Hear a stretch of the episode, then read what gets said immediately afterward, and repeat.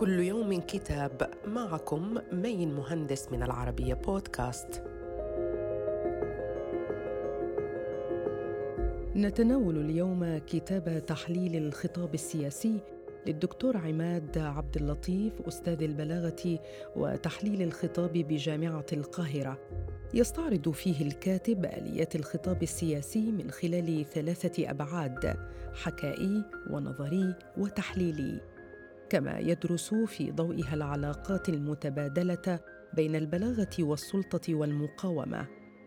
ويستكشف فيه كيف تتشكل السلطة والمقاومة بلاغيا وخطابيا. وكيف تمارسان سلطتهما خاصة في العالم العربي. ويتضمن الكتاب مراجعة نقدية لأهم الإسهامات العلمية في مجال الخطاب السياسي كما يرسم صورة لتاريخه وحاضره.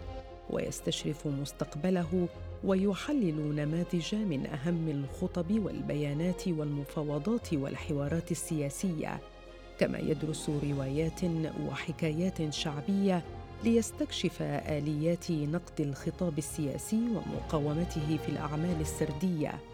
كتاب تحليل الخطاب السياسي صدر عن دار كنوز المعرفة وإلى اللقاء مع كتاب جديد.